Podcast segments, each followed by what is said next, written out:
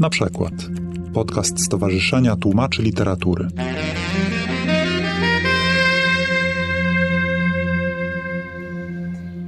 Pierwsza rada jest taka, żeby pielęgnować intuicję i wrażliwość językową własną. Żeby podczas tłumaczenia nie sięgać za szybko po słownik, nie sięgać od razu po Google'a, nie starać się od razu wszystkiego zrozumieć. Tylko jakoś dać szansę temu tekstowi na to, żeby on tam jakoś wykiełkował w naszej głowie naszym przekładem. Żeby dać szansę własnemu rozwiązaniu na to, żeby ono nam napłynęło. I bardzo często jest tak, że jak pierwszy raz się rzuca okiem na jakieś zdanie, to coś tam nam przychodzi od razu do głowy. I myślimy, kurczę, ale to jakaś takie jest odrzeczne w kontekście tego zdania. Ale nie, nie. Żeby mieć takie poczucie, że ty sobie posiedź tutaj, intuicjo, ja to zaraz sprawdzę, zapiszecie, co ty mi tam podpowiadasz, sprawdzę, co tam jest dokładnie w tym zdaniu, ale może w tym moim przebłysku, w tym pierwszym pomyśle coś jest.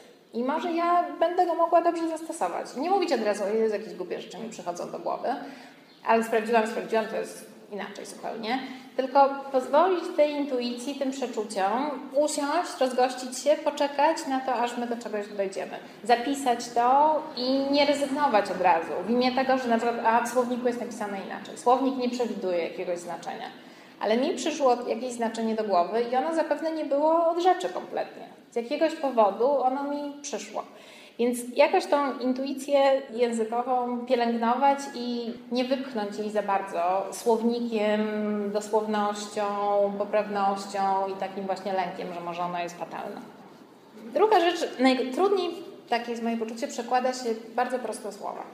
Dlatego, że jeżeli słowo jest, jest skomplikowane, nie spotkaliśmy się z nim, jest jakoś rzadko widywane w tekstach, w ogóle nie pamiętamy, co znaczy, ono zwykle ma wtedy dosyć wąski zakres znaczeniowy i dosyć precyzyjny. Można jest dalej w słowniku, ok, dobra, już wiemy.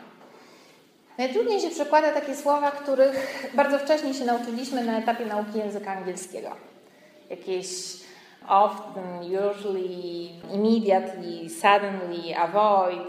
Więc takie różne, jakieś proste zbitki, zbudowane też wokół takich słów, które są fundamentem bardzo różnych znaczeń. Jakiś take, come, get, go. Rzeczy, które wydawałyby się proste i które czasem czujemy intuicyjnie. I to jest tak, jak było w tym, w tym przykładzie, tam było compassionate i wiemy, co to znaczy, a czasem nie wiemy, bo czasem to jest jakieś takie coś rzucone, co na przykład dla Anglika jest jakoś bardzo czytelne, a dla nas to jest bitka, mimo tego, że wszystko jest proste, wydawałoby się. Ale jakoś tego, tego nie czujemy. A też z takimi słowami typu immediately, suddenly, często jest tak, że to znaczenie nam wchodzi automatycznie, tych słów na przykład w oryginale jest dosyć dużo i nagle się okazuje, że my mamy w przekładzie cały czas nagle i nagle coś tam, i nagle coś tam, i nagle coś tam. I tych nagle jest po prostu milion. Ale my już jesteśmy tak zafiksowani na tym jednym znaczeniu, które wynieśliśmy z czwartej klasy szkoły podstawowej, że strasznie ciężko jest od tego odejść. trzeba pielęgnować jakiś taki swój słownik synonimów, takich różnych, mniej oczywistych, jakiś co i raz na przykład, które są rzadko stosowane. Oczywiście one też mogą wyjść kuriozalnie, to znaczy trzeba uważać, żeby nagle, no nie wiem, nie zarchaizować tekstu albo nie zacząć pisać Makuszyńskim. No Makuszyński miał swój czas, ale jakby no teraz może już nie ale mimo wszystko bardzo się staracie rozszerzać ten słownik synonimów tych słów pozornie oczywistych, po to, żeby nam w przekładzie się wszystko nie powtarzało. Angielszczyzna lepiej znosi powtórzenia, polski gorzej, ale to jest taki truizm, który już wszyscy wiedzą na pewno. Trzeba uważać na własne narowy i, językowe przyzwyczajenia. Są takie słowa, które nam się plenią w przekładzie, bo my lubimy ich używać. I są też takie słowa, które plenią się później w redakcji, bo lubi ich używać redaktor. I czasem się okazuje, że na przykład redakcja zmieniła wszystkie ale na lecz, a korekta zmieniła wszystkie lecz na ale. I to naprawdę nie są, mm, nie biorę tego z palca, tylko z praktyki. Tak czasem bywa. Ale są różne słowa, które lubimy i, i, i, trzeba na nie uważać, żeby zastanowić się, czy one rzeczywiście służą przekładowi, czy są naszym prywatnym narowem. Dbajcie o wysokość swojego wynagrodzenia i warunki pracy. I to jest bardzo ważne, dlatego że przekład nie powstaje w weekend. I przekład w dużej mierze jest funkcją tego, ile mamy czasu na przykład. Że robimy pierwszą wersję, wracamy do niej, robimy redakcję. Jak czas się skończył, wysyłamy, już nie mamy czasu na to, żeby się zastanowić, co dalej. Jeżeli mamy tego czasu więcej, jeżeli mamy tą stawkę wyższą, jeżeli zarabiamy bardziej godziwie, to mamy po prostu więcej czasu i więcej swobody na to, żeby się zastanowić, a to jest dobre, niedobre, oddaję intencję oryginału, nie oddaję, może poszukam czegoś lepszego, może sprawdzę bardziej, może skonsultuję się z kimś, może pogadam z kolegami, czy to jest dobre, niedobre. Jeżeli nie mam tego czasu, jeżeli mam nóż na gardle i niezapłacony czynsz, jest ciężko. Znaczy teraz tego jeszcze nie czujecie pewnie, bo jeszcze czynsz płacą za Was rodzice, ale przyjdzie taki moment, że y, to się stanie istotne. I wtedy zapraszamy do Stowarzyszenia Tłumaczy Literatury, bo w kupie naprawdę jesteśmy silniejsi. Bardzo ważne są, ale strasznie bolesne i bardzo trudne, i to jest naprawdę niemiłe, powroty do własnych przykładów. I wraca się do tekstu, który się oddało dwa lata temu, przygląda się, co się narobiło w tym tekście, i czasem jest to naprawdę bardzo przykre. Ale ja staram się wracać co jakiś czas i przeglądać, nie to, że czytać wszystko od początku do końca, ale przeczytać dwie strony, trzy strony i popatrzeć już chłodnym okiem, już y, z takim poczuciem, że już nie jestem związana emocjonalnie z tą książką, popatrzeć, co ja tam zrobiłam i jakby uzmysłowić sobie, jakie ja cały czas jako tłumaczka mam problemy. Bo cały czas mam, że na przykład pewne rzeczy wiem, że nie należy pozwolić się plenić zaimkom dzierżawczym, tym wszystkim mój, swój, twój, które w angielskim są, bo, bo muszą tam być. My je w dużej mierze wywalamy i cały czas je tam znajduję. Mimo tego, że wydaje mi się, że świadomie je, je wyrywam, to, to cały czas je znajduję. Cały czas znajduję jakieś zdania, które są niejasne, nie brzmią. Gdzieś coś przekonstruowałam, zatrzymałam się w połowie drogi, jakoś to wyszło niezrozumiale, redakcja tego nie wyłapała. Albo miało być potoczyście, nie wychodzi potoczyście, gdzieś mi się ta narracja zatrzymuje. Żeby patrzeć krytycznie na własny przekład i zastanawiać się, jak można byłoby to zrobić lepiej. No już nikt tego nie zobaczy. Tak, ja mam takie egzemplarze autorskie, które są tam pokreślone z jakimiś moimi uwagami własnymi. Nikomu się nie muszę zwierzać z tego, co tam zmalowałam, ale dla siebie samej lubię tam zaglądać. Ale też mam takie dwie książki, które uważam, że wyszły mi znakomicie, do których zaglądam po to, żeby odzyskać pewność siebie.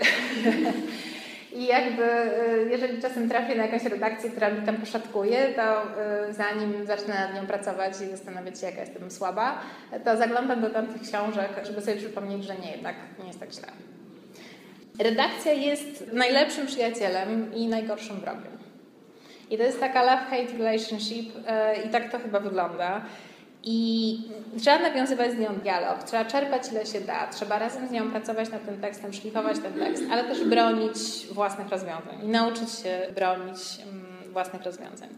I ja na przykład robię tak, że od razu w tym tekście, który wysyłam do redakcji, już zamieszczam różne komentarze. I staram się zaprosić tą redakcję do dialogu i pokazać, ok, tu zrobiłam tak, bo tu coś wycięłam, bo takie słowo. Od razu jej zamieszczam definicję, czy skąd ją wzięłam, bo już tam przewiduję, że ta redakcja będzie miała wątpliwości wokół tego. Staram się konsultować jakieś rzeczy i mówię, ok, taka bała, gra, nie gra, te psie pieniądze, może być, nie może być, co redakcja sądzi. Wydaje mi się, że to dobrze się przekłada na taką dobrą współpracę, że ktoś, kto się czuje zaproszony do dialogu, a nie traktowany jak wyrobnik, którego praca do tego jest niedoceniana, będzie pracował lepiej, pochyli się nad moim tekstem z większym sercem niż ktoś, kogo ja lekceważę. Nie chciałabym, żeby moja praca jako tłumacza była lekceważona i dlatego ja też staram się nigdy nie lekceważyć pracy innych. Interredakcja czasem potrafi być bardzo, bardzo pomocna, na przykład skrócić gdzieś, gdzie żeśmy się za bardzo rozlali, wszystko nam się jakoś wymknęło spod kontroli, redakcja to skondensuje. Albo znajdzie lepsze odpowiedniki jakichś słów, że my powiemy pomieszczenie dla straży, bo tak było w oryginale, a redakcja to skróci i powie kordegarda. I powiemy, wow, super. Tutaj ta kordegarda bardzo mi była potrzebna, jest rewelacyjnie, że ona tam jest. Jeśli chodzi o w ogóle współpracę z redakcją, bardzo dużo się nauczyłam od wydawnictwa Helion, które jest takim wydawnictwem wydającym książki techniczne i wydaje w ogromnych ilościach te książki techniczne. Oni mają takie wytyczne dla redaktorów i wytyczne dla współpracowników, które mają chyba 57 stron. W każdym razie, jak dostałam pierwszy raz te wytyczne, zupełnie zbladłam, bo to jest strona po stronie dokładnie, jak ma wyglądać formatowanie tekstu, jak ma wyglądać oddawanie tekstu, jak wygląda cały proces redakcyjny, od kogo do kogo, z jakimi komentarzami, co idzie. I, ale jak się już przyzwyczaiłam do tego, to okazało się, że to jest niezwykle ułatwiające pracę, że to jest pewne sformalizowanie zasad i takie jasne przedstawienie wytycznych, które bardzo, bardzo tę pracę ułatwia. I e, oni napisali między innymi, no, że każda zmiana, czy każda wątpliwość, no, należy to skomentować z boku, że tam coś zostało zmienione albo jest jakaś wątpliwość. I ja na samym początku wysłałam do nich taką książkę, gdzie był od razu w pierwszych linijkach był Open Heart Process. I nie wiem dlaczego, nie byłam w stanie tego znaleźć, co to jest właściwie. I to było w kontekście jakiejś rewolucji przemysłowej, coś tam. I teraz patrzyłam, że, że to się świetnie googluje, w ogóle od razu na pierwszych wynikach i jakby nie wiem, dlaczego ja się wtedy zawiesiłam na tym. Nie mogłam tego znaleźć, myślę, kurtka, co to jest? Nie, nie znałam jeszcze STL-u, więc nie miałam kogo zapytać. I w końcu myślę, dobra, tam, napiszę proces otwartego serca, może nikt nie zauważy. No i napisałam. I dostałam, oczywiście. Dostałam i tam skorygowane, ale nawet bez komentarza. Tam jest taki niezwykle uprzejmy redaktor, nazywa się pan Błażej Szmatiuk. Nigdy go nie widziałam, jest uroczy. I, I on e, bez żadnego komentarza skreślił ten open heart process i napisał piec martynowski. Pamiętam, to do tej pory najadłam się potwornego wstydu, ale mm, dzisiaj już być może ze względu na jakąś tam pewność siebie, mam taki moment, że w książce na przykład trzy razy piszę tłumacz nie ma bladego pojęcia. Co to znaczy? Bardzo proszę o pomoc. I to jest ok.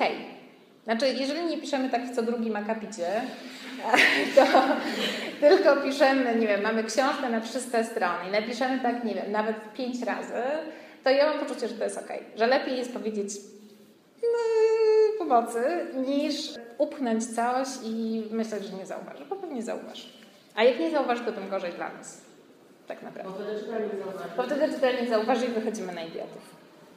Więc Chciałam też wspomnieć o takich warsztatach. E, zrobiliśmy sobie dla tłumaczy takie warsztaty z dr Agatą Honcią, bo, bo tłumacze ze Stowarzyszenia Literatury powiedzieli, że bardzo by chcieli takie warsztaty redaktorskie mieć, tylko że nie chcą iść, jak mieszkam na studia podyplomowe z, e, redaktorskie, bo już nie mają na to czasu albo nie mają chęci, ale chcieliby się tak pospotykać trochę z redaktorem, porozmawiać o poprawności językowej, o różnych rzeczach, które nas gnębią. I tam była cała lista problemów sformułowanych, na przykład takie, czy się przed czasownikiem, czy za czasownikiem. To jest taki bardzo typowy problem, który często tam się boksujemy z redakcją, która jedna przestawia na przedczasownik, druga wystawia gdzie indziej. My mieliśmy poczucie, że nie do końca wiemy, jak to powinno być. Był cały szereg takich problemów. I bardzo to były ciekawe warsztaty z dr Honcią, między innymi dlatego, że mm, ja wyszłam z nich z takim poczuciem, że jest cała masa problemów, które nie mają jednoznacznego rozstrzygnięcia. Że ta polszczyzna do pewnego stopnia jest dowolna, elastyczna, że różne takie subtelności językowe są kwestią jakiejś wrażliwości językowej takiego, a nie innego użytkownika polszczyzny. I bardzo często były takie momenty, kiedy, kiedy doktor Hancia mówiła, no dobrze, to mam dla Państwa tutaj dwa zdania, które z tych zdań jest poprawne? A my mówiliśmy żadne. Żadne nie jest po polsku, nikt z nas by tak nie napisał. Albo doktor Honcia mówiła, no poprawne rozwiązanie jest takie. A my mówiliśmy, co? I cała grupa tłumaczy, to było bardzo zabawne, oni siedzieli tak w, takim, w takiej podkowie jak wy. Wszyscy siedzieli i mówili, co? W ogóle byśmy tak nie nabili. Nie, w ogóle się z tym nie zgadzamy. No i, a, no ale taka jest norma tutaj PWN i ta Rada Języka Polskiego. No może tak, ale nikt by tak nie napisał. I to było bardzo ciekawe, że myśmy byli w miarę zgodni. Znaczy, że my jako tłumacze, czy jako powiedziałabym, tacy wrażliwi użytkownicy języka, wydaje mi się, że mieliśmy czasem lepsze intuicje niż, niż redakcja. I tych intuicji należy bronić. Nie kosztem poprawności jakiejś takiej oczywistej językowej, ale na tych takich mętnych wodach, czy w tej szarej strefie trzeba ich bronić. I mm, znalazłam sobie też takie przykłady ze swoich tłumaczeń, z takiej mojej ulubionej książki, która ma bardzo pretensjonalną okładkę, nazywa się Wąż i Róża. Bardzo ją lubię. To jest taka y, powieść tocząca się w epoce Borgiów. I jest Anna założyła za ucho oklapnięty kosmyk włosów. Redakcja zmieniła mi oklapnięty kosmyk włosów na niesforny kosmyk włosów. No i napisałam w komentarzu, on nie był niesforny, on był oklapnięty, bo ona cała była oklapnięta, splaczała i zużyta, chociaż miła.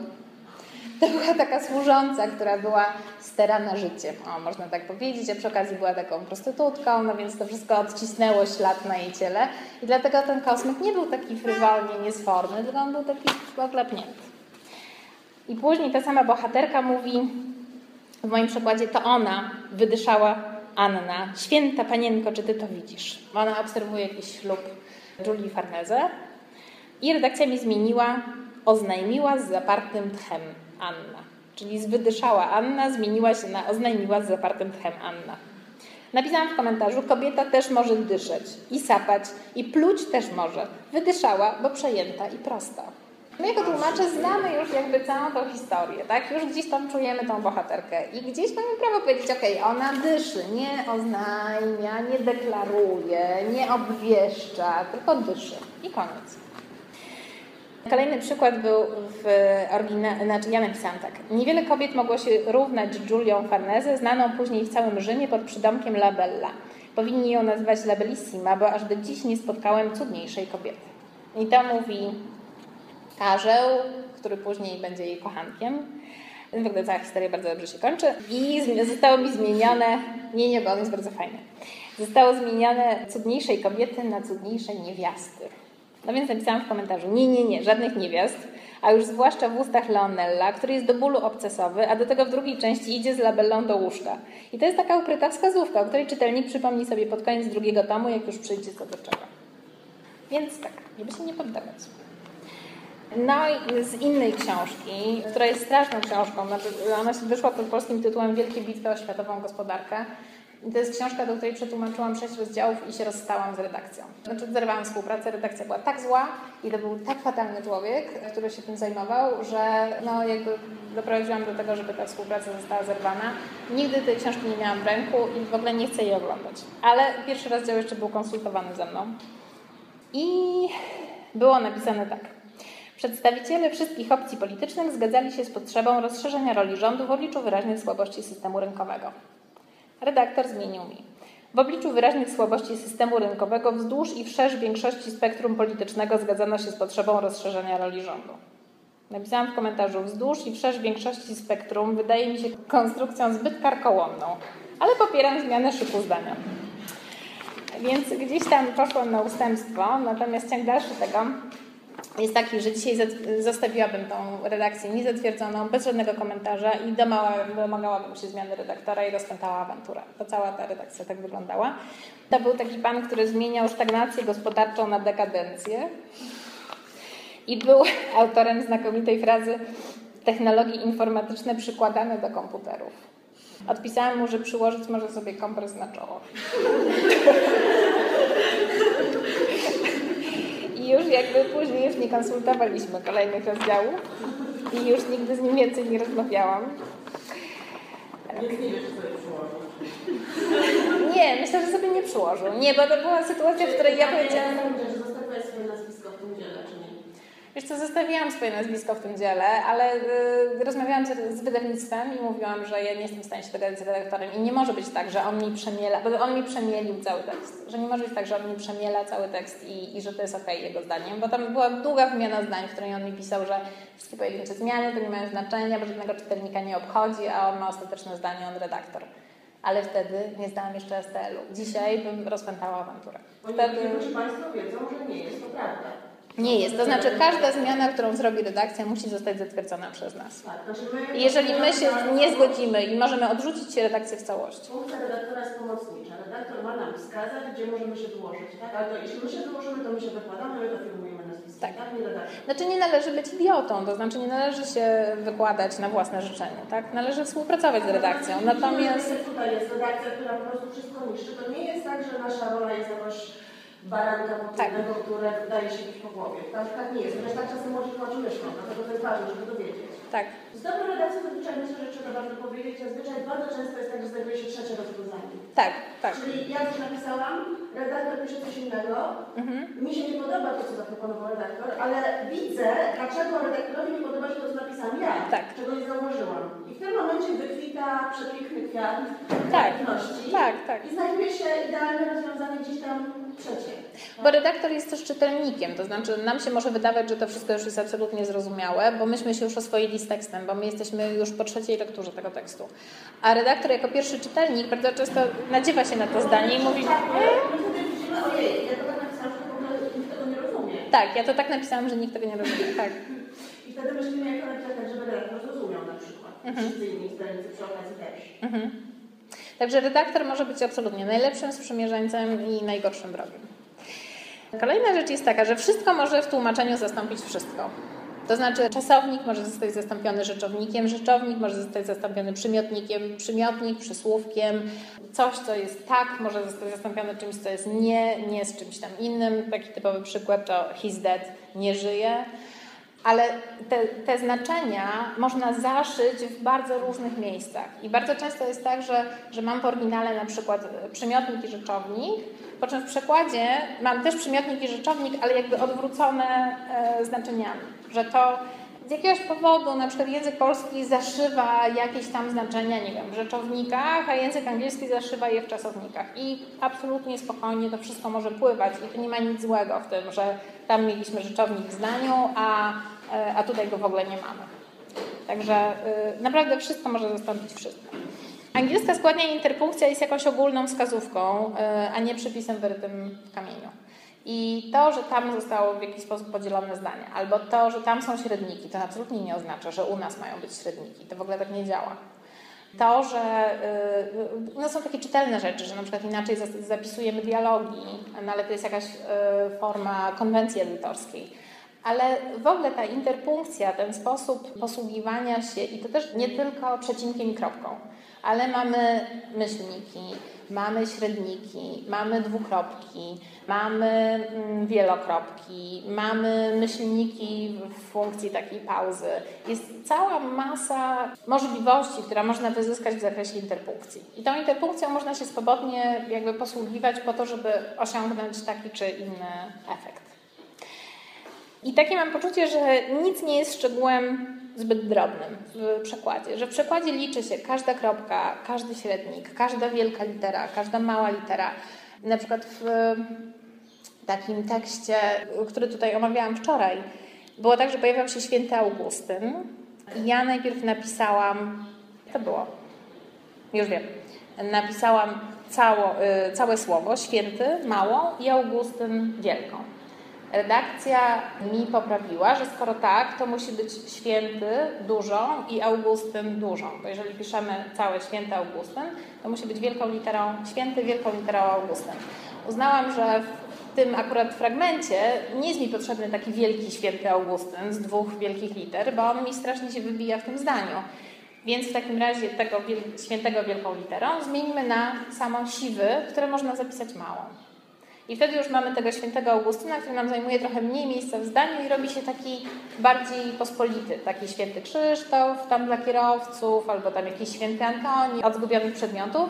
Bo ja w tym zdaniu akurat nie potrzebuję świętego Augustyna w sensie doktora kościoła, tylko potrzebuję takiego zwykłego, z takiej makatki haftowanej. I każda taka decyzja składa się na to, jak odbierana jest całość. Każda decyzja, ile mamy wielkich liter, ile małych, czy krótkie zdania, czy dłuższe, co z tymi przecinkami, czy wielokropek, czy pauza. Tam był taki moment, że mówiłam, że redakcja mi zmieniła półpauzę na wielokropek. I powiedziałam, ten wielokropek to jest bardziej jak zapowiadania dla dzieci. Ta półpauza jest taka bardziej, tak nas zatrzymuje. Każde, czy się przed czasownikiem, czy za czasownikiem, się przed czasownikiem jest czasem taki bardziej potoczyste. Się za czasownikiem jakoś tak ustawia bardziej to zdanie w oczekiwaniu na następne zdanie. I z tych wszystkich drobnych, malutkich, mikroskopijnych decyzji składa się to, czy ogólnie nam wychodzi coś fajnego i przekonującego, mm, czy nie. I podam Wam jeszcze taki przykład z, znowu z tej książki Manal Sharif, tej Saudyjki, która pisała o y, prawie do prowadzenia samochodów. Tam było takie zdanie. Ona pisze o słodyczach, które pamięta z dzieciństwa. Moje ulubione, a z nich wszystkich najdroższe, były czekoladki Macintosha sprzedawane w białej aluminiowej puszce z różową obwódką. Uśmiechający się promiennie z wieczka podoficer XIX-wiecznej brytyjskiej piechoty w czerwonej kurtce i w czarnym czako z kitą ściskał za ramię elegancko ubraną towarzyszkę. No i jak natrafiłam na to zdanie w oryginale, myślę sobie, kurczę, to trzeba zobaczyć, jak to pudełko wygląda, bo w oryginale tam są a man in the famous red uniform and black hat of Britain's Queen's Guard clasped the hand of his smartly dressed female companion, bla bla. No i dobrze, no to słynny, czyli w oryginale mamy mężczyzna w słynnym czerwonym mundurze i czarnym mm, nakryciu głowy brytyjskiej Straży Królewskiej ściskał za rękę elegancko ubraną towarzyszkę. No i myślę, kurczę, no dobra, to w co on tam był ubrany? Co to była za straż na pewno? Tej, znaczy tą czapę taką miał, tej, tej straży? Zaczęłam sprawdzać, okazuje się, nie, nie ma czapy. Nie ma czapy, tylko ma taką czapeczkę, taką rozszerzaną tutaj i ma właśnie taką kitkę. I w ogóle i nie ściska za rękę, tylko ją tak trzyma tutaj pod ramię. No więc napisałam na forum tłumaczy literatury. E, mówię, słuchajcie, mam to wieczko, bo mam, wygooglowałam sobie, jak to wygląda. Czy ktoś mi może powiedzieć, co to są za wojska? Bo na pewno to nie jest straż. Znaczy, to nie jest, jak to się nazywa, Gwardia Królewska, czy... No w każdym razie to nie są ci faceci w tych czapach. No więc co to jest? No i cała dyskusja, tutaj jakaś piechota, coś doszliśmy w końcu właśnie, że to jest tam podoficer tej XIX-wiecznej brytyjskiej piechoty w czerwonej kurtce. Tego w ogóle nie ma w oryginale. Doszliśmy do tego, co to jest. Ale co istotniejsze, mm, ludzie, tłumacze, którzy mi odpowiadali na to pytanie, mówili tak, wow, ja pamiętam takie pudełeczko, ja też miałem takie pudełeczko i ja też miałem takie pudełeczko, ja pamiętam te czekoladki. Okej, okay, to nie jest dla mnie, znaczy ja nie, ja nie pamiętam, ja nie miałam takiego pudełeczka. Ale okazało się, że cała masa ludzi odpowiadających na to pytanie pamięta te słodycze, że to jest dla nich jakieś wspomnienie na miarę, nie jeansów z Peweksu albo tam pierwsza Barbie, która się pojawiła w Polsce, że w nich to budzi jakieś emocjonalne skojarzenia. I nagle z tej historii o tej Arabii Saudyjskiej gdzieś jest przerzucany ten most do Polski, bo ta moja Saudyjka i ci moi Polacy, oni pamiętają to same pudełko z dzieciństwa. I y, oczywiście, że mogłabym się po tym prześlizgnąć, powiedzieć, dobra, no jest tam napisane y, Gwardia Królewska, lecimy z Gwardią Królewską.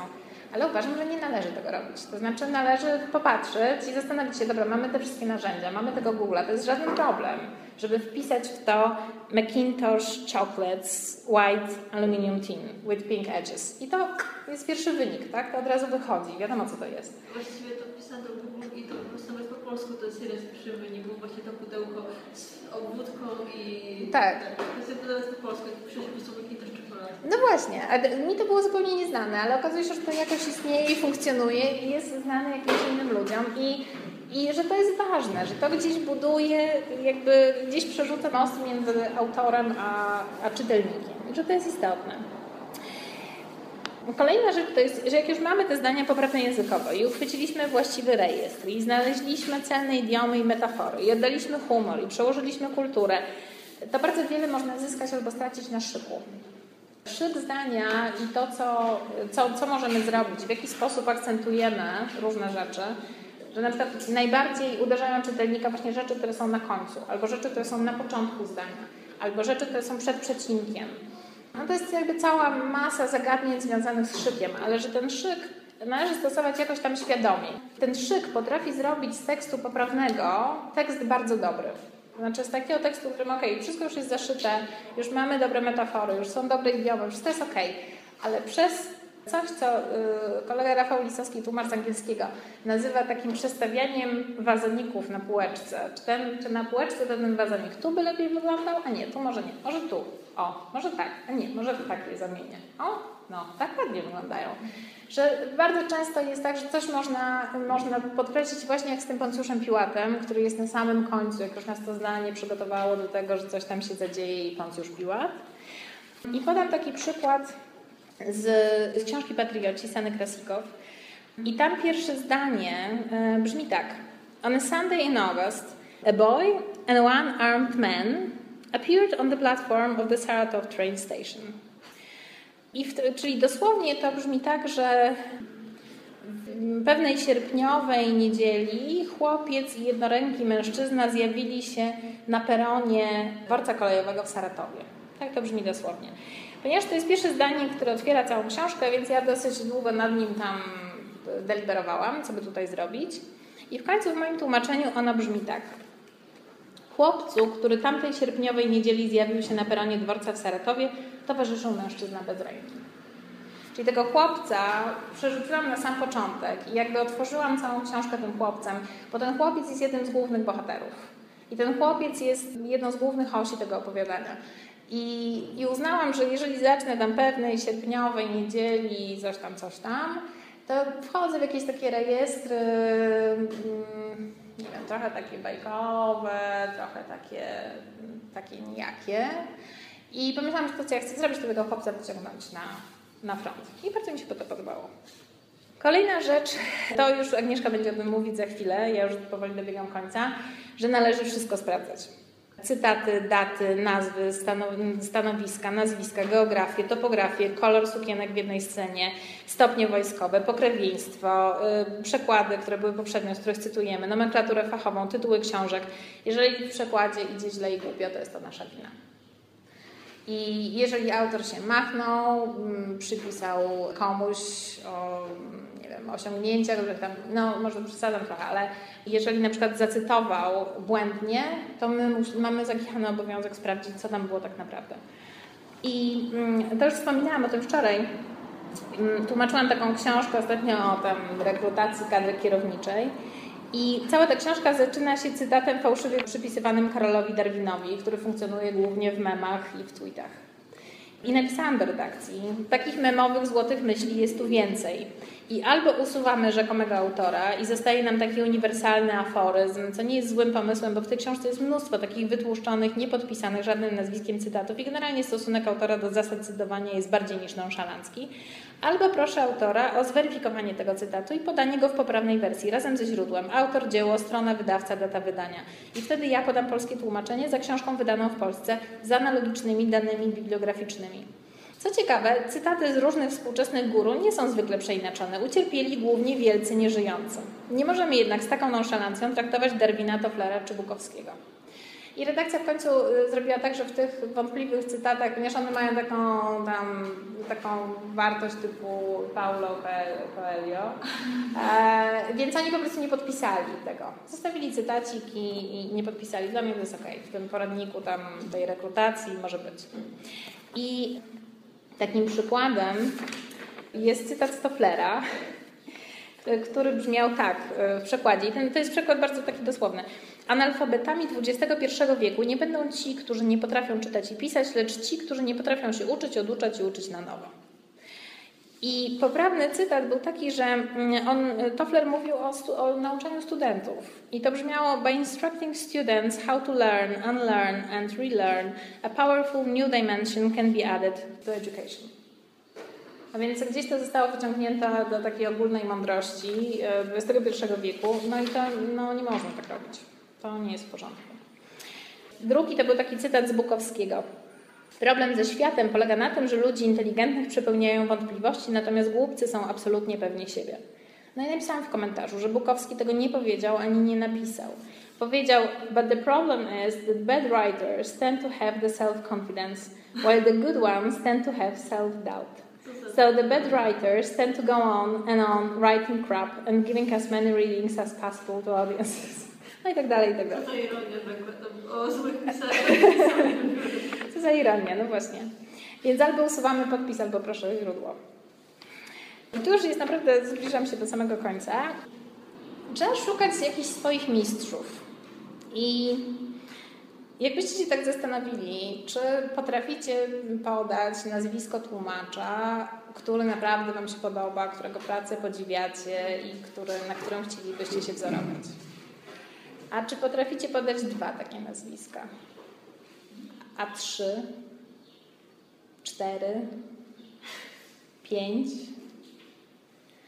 I czy nawet jeżeli Wam przychodzą do głowy te nazwiska, czy potraficie powiedzieć za co? Za co ich podziwiacie? Co w nich jest takiego, na czym chcielibyście się wzorować? Ja szukam takich ludzi Podziwiam Irenę Lewandowską za, za melodię zdania. Ona tłumaczyła między innymi Błata o Kudżawę. Nigdy się nie dowiem, co tam było w oryginale, bo nie mówię po rosyjsku. I nie wiem, ale czytam to i po prostu mam ciarki mi przechodzą po plecach, jak to jest dobrze napisane. Podziwiam Antoniego Marianowicza za pełną humoru zwiędłość. E, Lecha Jęczmyka, który przełożył paragraf 22 za celność, za lapidarność i za humor dialogów. Mm, Zygmunta Florczaka, za urokliwą, elegancką i staroświecką frazę. To jest taki e, tłumacz, który przetłumaczył e, w 80 dni dookoła świata. I, a ponieważ ja mam troje dzieci, więc jakby przerobiłam ostatnio całą tą literaturę dziecięcą i młodzieżową. I jak czytałam Florczaka, po prostu za odbierało mi dech w piersiach. To było tak dobrze napisane. Co ciekawe, on y, przełożył tylko jedną dużą książkę i to jest właśnie tam, 80 dni dookoła świata. Znaczy on oprócz tego tam był krytykiem literackim, pisał jakieś y, eseje i, i jakby sam pisał, natomiast przetłumaczył jedną dużą książkę i to było 80 dni dookoła świata. Bardzo polecam. Zbigniewa Batko podziwiam za humor i lekkość. Piotra Cholewę podziwiam Piotra Cholewę tak, za humor i wyczucie językowe, za potoczystość, za brawurę, za genialne kalki go podziwiam.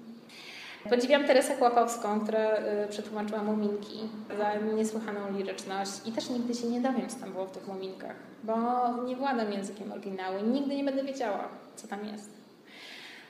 I trzeba się nad tym zastanawiać, znaczy gdzie są ci nasi mistrzowie i co oni takiego robią, że ich przekłady są takie dobre.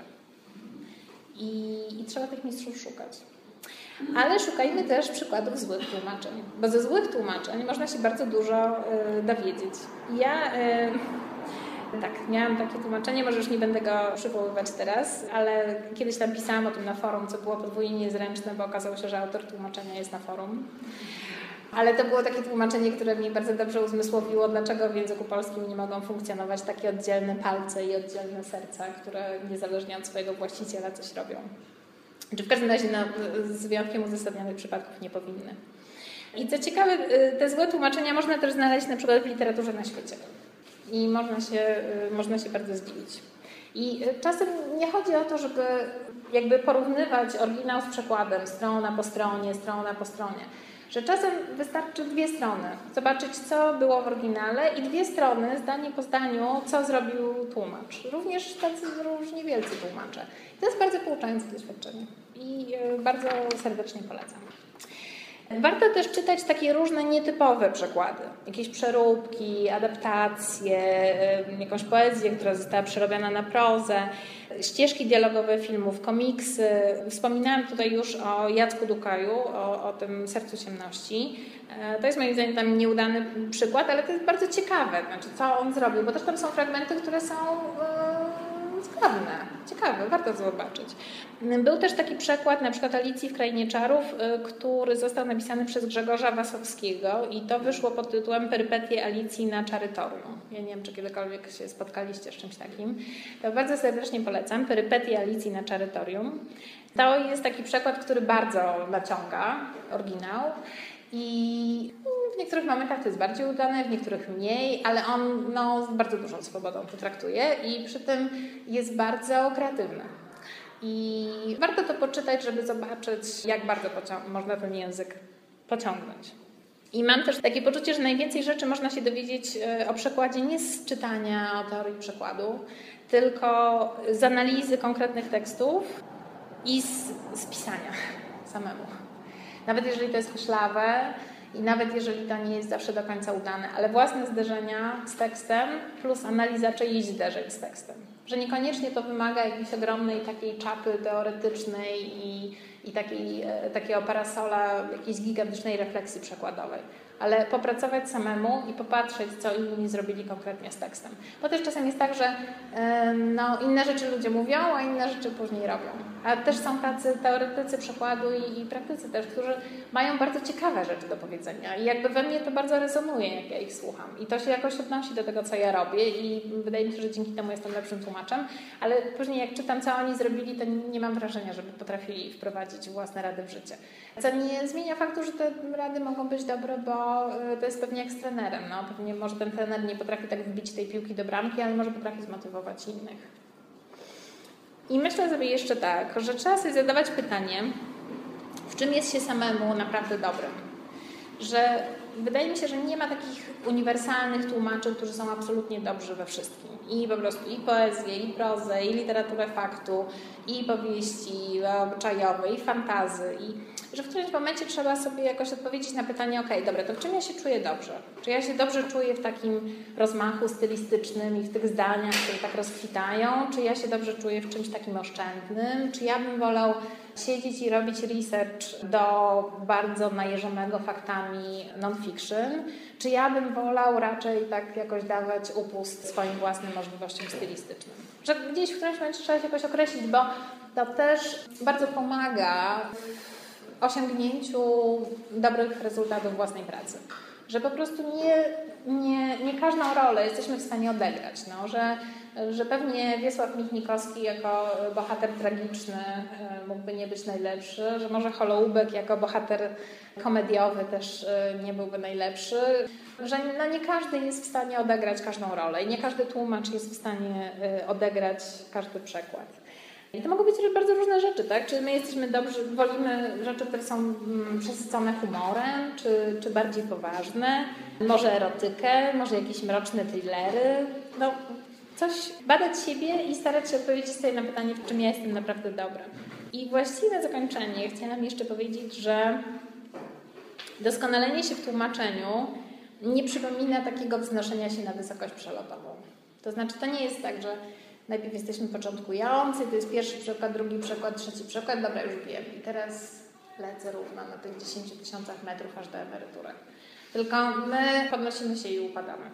I ja cały czas y, trafiam na, na teksty, których wydaje mi się, że wypadam lepiej i takie teksty, w których wypadam gorzej. I cały czas się um, okazuje, że na przykład pierwszy przykład, który robiłam, zaglądam do niego czasami, on jest bardzo dobry. On jest bardzo dobry, bo ja go zrobiłam z ogromną ilością wiedzy na temat tego, co tłumaczyłam. Bo go zrobiłam z miłości, bo byłam strasznie oczytana. E, ten autor napisał 14 książek, przeczytałam je wszystkie. Niektóre przeczytałam po dwa razy, po trzy razy. Zrobiłam do tego potężne e, przypisy, ale takie jednocześnie strawne. To jest napisane lekko, bo ja byłam bardzo dobrze przygotowana do tego. I bardzo go kochałam, tego autora. Bardzo chciałam, żeby on został zrozumiany. I może być absolutnie tak, że wasz pierwszy przykład będzie bardzo dobry. I, a potem czwarty będzie słaby i szósty też. I jako tłumaczę mam takie poczucie, że podnosimy się i upadamy. I że to jest jak, jak z reżyserem. Niektóre filmy super, a potem klapa. I znowu super, i znowu klapa. I oczywiście pewnie z czasem zdobywamy to doświadczenie, które powoduje, że mm, już nie jesteśmy żenujący w tym, co robimy, że nie popełniamy jakichś takich ewidentnych szkolnych błędów, ale cały czas po tym utoczeniu kulki może się okazać, że gdzieś nie znaleźliśmy w sobie tego głosu, który moglibyśmy dać autorowi. I że to jest po prostu poprawne, ale nie jest takie, żeby móc spojrzeć na to i powiedzieć, dobre to jest. Wysłuchali Państwo na przykład podcastu Stowarzyszenia Tłumaczy Literatury.